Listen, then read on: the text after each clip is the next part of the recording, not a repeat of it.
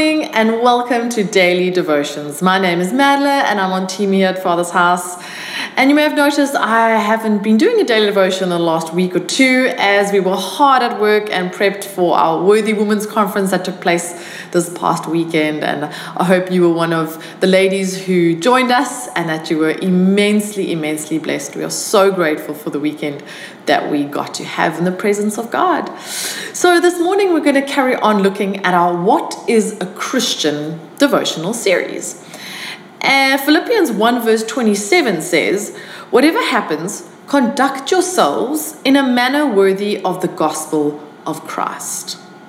Now, we've already taken a few sneak peeks at what this conduct means, what it means to conduct ourselves in a manner, manner worthy of the gospel of Christ. We've already taken a look at a few scriptures, and this morning we're going to take a look at another amazing scripture in Colossians 5, verse 4, and I'm going to read from the Amplified Version. Conduct yourselves with wisdom in your interactions with outsiders, non believers. Make the most of each opportunity, treating it as something precious. In verse 6, let your speech at all times be gracious and pleasant, seasoned with salt so that you will know how to answer each one who questions you. So that's Colossians 5, verse 5 and 6. That is an extremely great verse, I think, because it very clearly lays out to us how we are to conduct ourselves. Um, in a manner that is worthy of the gospel of Christ. So let's break that verse down into a few practicalities. So the first thing it says is we need to conduct ourselves with wisdom generally wisdom is a great idea, but it's specifically wisdom here in our interactions with outsiders, who they say here are non believers. So this is Paul speaking to the Colossians. And this advice is still so true and good for us today that we need to be wise when interacting with non believers, with outsiders as they call them. You know, you wouldn't necessarily go up to someone who speaks English and you know they're English and you go up to them and you go, um, why, why aren't you speaking French? You need to speak French. Why, why can't you speak French? And they're like, well, I speak English. That's, that's what I speak. It's my language. No, no, no, you should be speaking French. No, a Frenchman, you expect to be speaking French. Uh, but you don't have to expect that someone who speaks English as their home native language are going to necessarily speak French. And I think a lot of the time we can expect things from people who don't know Christ yet. Uh, maybe pers- uh, expect specific understanding of concepts like love or grace, um, the way that they speak, the, the decisions that they make, maybe the behaviors that they exhibit. We expect certain things from them when they actually haven't encountered that grace or that love from Christ yet. They are not Christ followers yet. And so we expect them to speak this language of believers when they're not believers yet. So we need to be very wise when we interact with people that we know maybe don't know God yet. Be so loving and so kind and so gracious, understanding that they may not have that context yet of the love of God. And so we get to be those that lead them to God's love and lead them to God's grace and lead them to God's kindness. Instead of reprimanding them for what they don't know yet, we can show them what they're missing and introduce them to their Lord and Savior.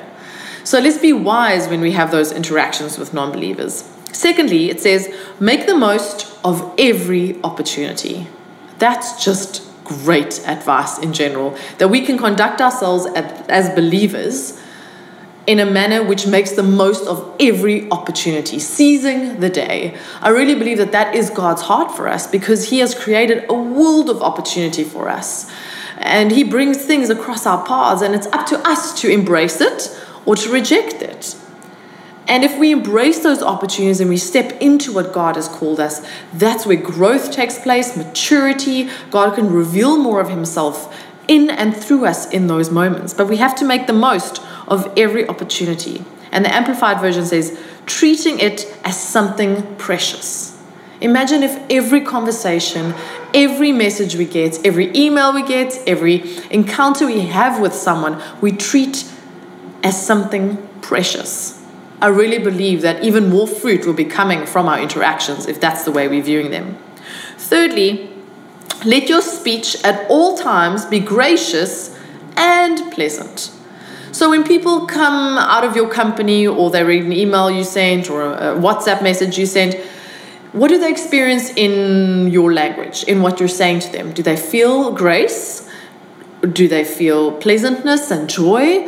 What do they experience? Now, I understand, you know, sometimes, uh, you know, we need to sort things out and we need to plan things and um, there's challenges and people need to be guided in ways to do things better so it's not saying ignore all problems and don't have awkward conversations and don't have conflict. Those things can all be healthy if done in a gracious way.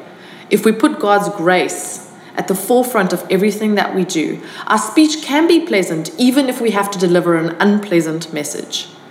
Because that's God. He is that good and that gracious that we're able to have the tools to still ha- make someone feel inspired or empowered or at least supported in a difficult conversation. Maybe you've been in a conversation like that before where someone's actually delivered bad news to you, but you actually left the conversation feeling quite inspired. And we're able to do that. It just takes the intentionality and the focus on making sure that that person feels honored at the end of this conversation. So let's make the most of every opportunity. Let's make sure our speech is gracious and pleasant. And then it adds here at the end of that let your speech be gracious and pleasant, seasoned with salt. Seasoned with salt. I love that. So I don't know about you if you're a, you know, add the salt before you've even tasted the food type of person or if you're very much against salt. I don't know where you stand. I love salty things, so I will add a lot of salt. But what is meant here by let your speech at all times be gracious and pleasant, seasoned with salt? Well, yes, meaning that it should be tasty and delicious and nourishing to the person hearing it, just like salt can be added to a meal to make it even more tasty or to bring out the flavors. But salt is also used as a pres- preservative. Salt is used as a preservative. So our words can be used as a preservative. It can be used to build and strengthen relationships if we add some salt to the language add some salt to the WhatsApp message, add some salt to our email or our conversation or our phone call, it can actually preserve honor, preserve love, preserve joy, preserve a relationship, or even build it up with the way of how we communicate. How we conduct ourselves in this manner is very important. So, this verse is incredible. Let's do a recap. Colossians 5 verse 5 in the Amplified. Be wise when interacting with non believers. Don't expect things that we shouldn't be expecting. Always love, always care. Secondly, make the most of every opportunity. Be gracious and pleasant in our speech and put some salt on it to preserve those important things. Amen? Let's pray together this morning. Thank you, Lord God, for your goodness and your grace. Thank you, Lord Jesus, that because of you and your excellent, amazing example and the Holy Spirit living inside of us, we are able to do these things, to have pleasant speech, even in difficult circumstances, to show grace and love and joy, and to be wise when we interact with people, and to take the most of every opportunity, Lord God. Thank you that you are always with us, that you are so gracious. And I pray, Lord God, that you will help us conduct ourselves in a manner that is worthy of the glory of Christ. Thank you, Lord God. In your name we pray. Amen.